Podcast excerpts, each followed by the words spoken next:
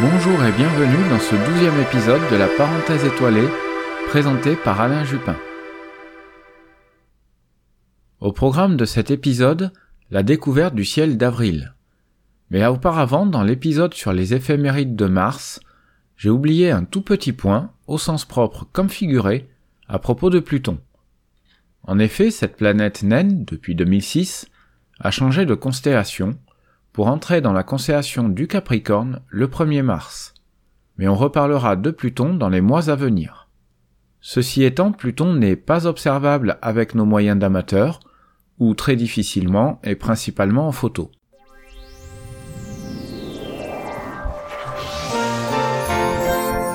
La visibilité des planètes. Passons directement à des considérations plus astronomiques et quelles seront les planètes visibles dans le ciel de ce mois d'avril? Commençons par Mercure, qui sera à son élongation maximale le 11 avril, à quasiment 20 degrés du Soleil. Elle sera assez facilement observable environ une heure après le coucher du Soleil, en direction de l'horizon ouest-nord-ouest. Il vous faudra la chercher au ras de l'horizon, ensuite son éclat baissera rapidement et vous pourrez tenter une dernière observation aux jumelles le 21 avril avec l'aide du jeune croissant lunaire. Sous les tropiques, ce mois d'avril offre une excellente fenêtre d'observation de cette planète, du moins pour ce qui concerne le tropique du cancer. Plus au sud, les conditions sont un peu moins favorables. Elle est dans la constellation des poissons jusqu'au 3 mars, date à laquelle elle entrera dans la constellation du bélier. En astrologie, elle entame le mois dans le signe du bélier, qu'elle quitte le 3 avril pour entrer dans le signe du taureau. Pour les deux disciplines, elle sera rétrograde à compter du 21 avril pour 23 jours. Pour Vénus, toujours de plus en plus belle et resplendissante, normal me direz-vous pour la déesse de la beauté et de l'amour. Après la très belle conjonction de début mars, elle s'éloigne encore superbement du soleil à quasiment 40 degrés de ce dernier. Elle est visible pendant environ 4 heures après le coucher du soleil, soit après minuit en heure légale d'été en fin de mois.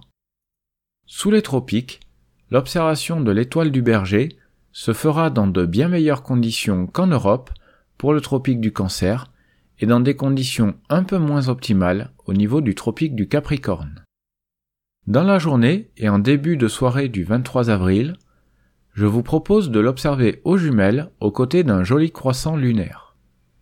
Elle entame le mois dans la constellation du bélier et entre dans la constellation du taureau le 7 avril. Chez les astrologues, elle débute le mois dans le signe du taureau, puis rejoint le signe des gémeaux le 11 avril. Pour la célèbre planète rouge Mars, elle agrémente encore le ciel de son éclat orangé en première partie de nuit mais ce ne sera pas pour autant une cible privilégiée dans un télescope, car ayant très nettement diminué en taille du fait de son éloignement avec notre planète.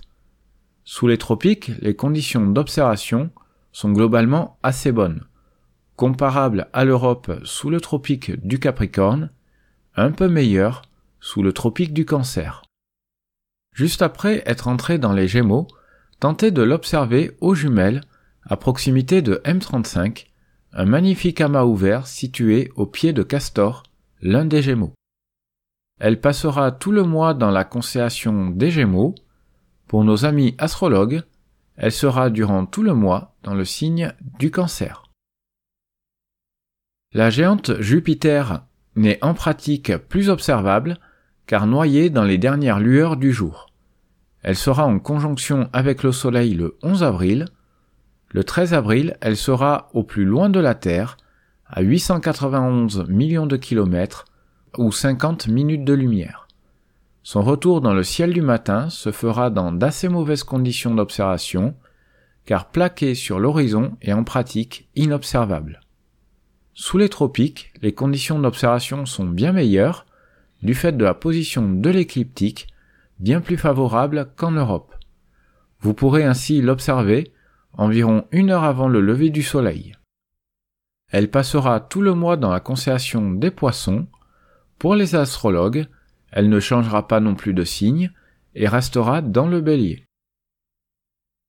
Pour la planète Saturne, revenue dans le ciel du matin courant Mars, elle se lève environ deux heures avant le lever du Soleil. Elle est éloignée de celui-ci d'environ 50 degrés en milieu de mois. Elle sera assez facilement repérable dans la seconde quinzaine du mois, mais encore trop basse pour donner de bons résultats dans nos instruments d'amateurs. Sous les tropiques, c'est une toute autre histoire, les conditions sont déjà très bonnes, y compris dans des instruments.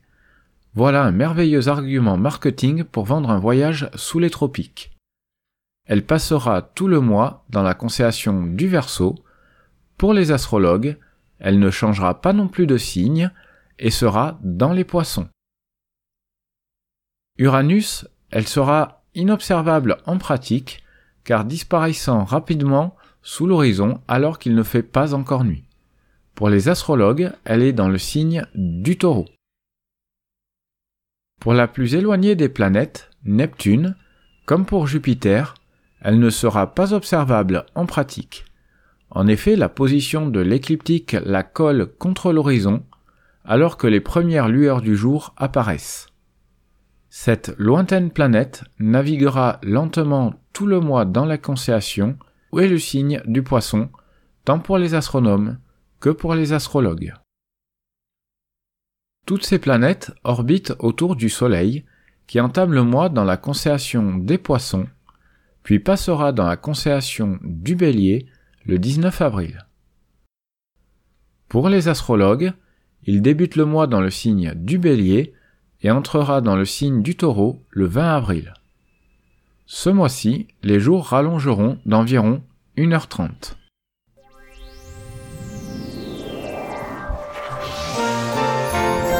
Les éphémérides lunaires. Le mois débutera avec un quasi premier quartier, suivi le jeudi 6 avril à 4h34 universel par la pleine lune dans la constellation de la Vierge.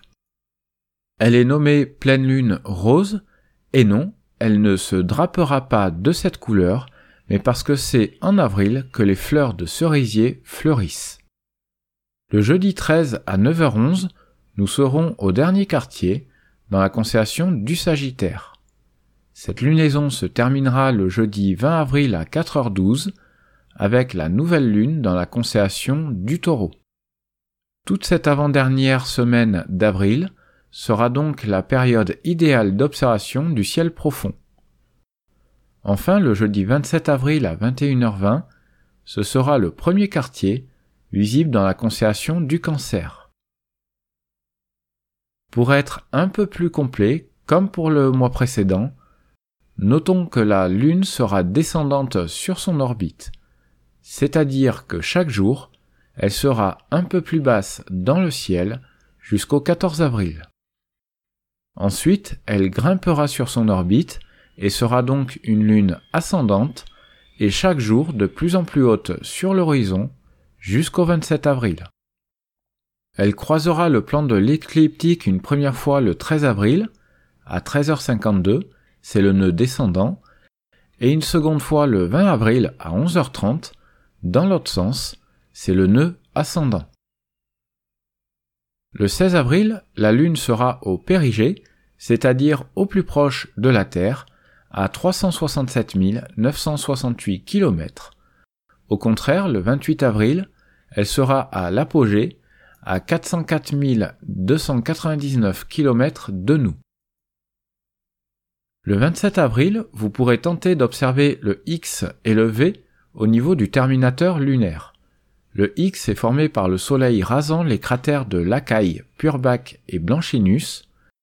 Le V, quant à lui, est formé par le cratère Huckert. Observation à faire à l'aide d'une lunette astronomique ou d'un télescope, peu après le coucher du Soleil, en commençant par le X. Un petit peu plus tard, vous verrez apparaître le V plus au nord sur le terminateur. L'agenda du ciel. La beauté du ciel au quotidien. Le premier jour du mois, le satellite Triton, pas celui autour de Neptune, mais celui orbitant autour de la Terre, devrait retomber sur la Terre. Mais pas de panique, celle-ci étant recouverte à 70% d'eau, il devrait tomber dans les eaux du lac Léman en théorie. Dans la partie française ou suisse, nul ne sait encore. La Station spatiale internationale sera visible dans le ciel français les trois premiers jours du mois en début de soirée. Du moins en théorie, car seul celui du 1er avril sera digne d'intérêt et ce n'est pas un poisson. Dans la description et l'article, vous trouverez un lien vers le site Events Above pour connaître les horaires de passage précis en fonction de votre position géographique.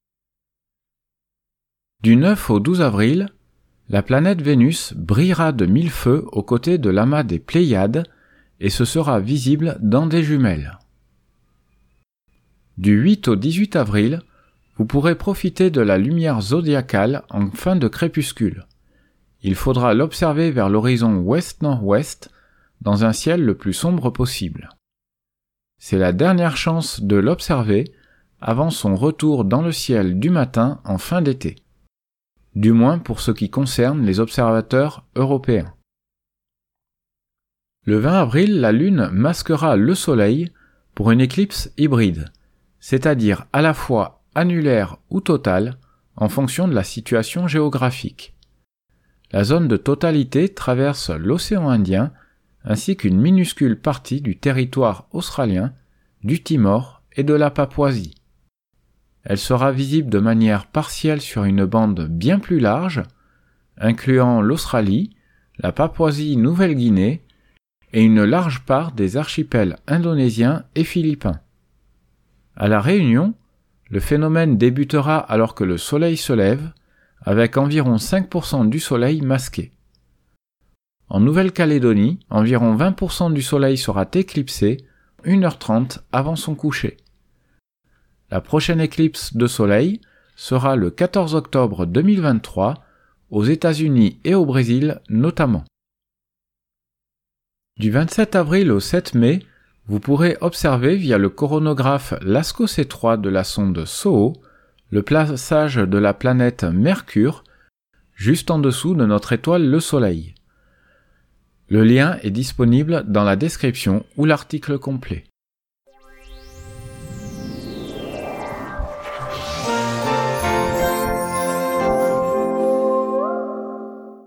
En milieu de mois, la partie visible du zodiaque s'étend des constellations du taureau au sagittaire. Le taureau se couche rapidement en début de soirée, alors qu'il faudra attendre la fin de nuit pour voir le sagittaire se lever. En milieu de nuit et en milieu de mois, des constellations de la grande ours, de la chevelure de Bérénice et des chiens de chasse nous surplombent magnifiquement depuis le zénith. Le ciel du printemps est très galactique, avec notamment la chaîne de Markarian comprenant huit galaxies accessibles dans nos instruments d'amateurs. Entre Denebola dans le Lion et Vendémiatrix de la Vierge, c'est un gros millier de galaxies, dont quelques centaines visibles au télescope en fonction de la qualité de votre ciel et du diamètre de votre instrument.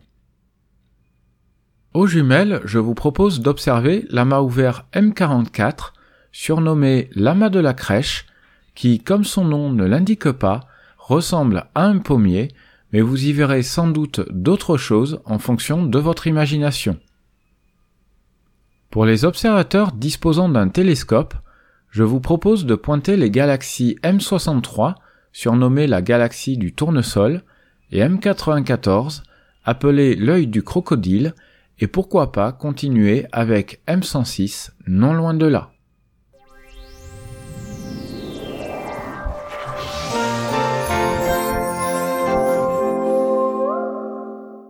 Pour conclure cet épisode, comme toujours, n'hésitez pas à me faire vos remarques et commentaires indispensables pour améliorer ce podcast.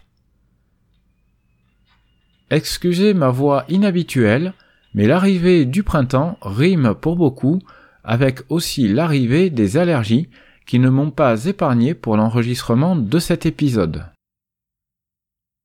Comme toujours, vous pouvez l'écouter sur Spotify, Deezer, Google et Apple Podcast et enfin sur YouTube. En vous rendant sur mon site internet www.la-parenthèse-étoilé.fr, vous trouverez l'article complet avec notamment les différents liens et quelques informations supplémentaires. Quelle que soit la plateforme, pour ne pas rater le prochain épisode, n'oubliez pas de vous abonner. Je vous donne rendez-vous dans le courant du mois, le temps de finaliser un nouvel épisode dédié au calendrier astronomique. Et d'ici là, je vous souhaite de belles observations astronomiques.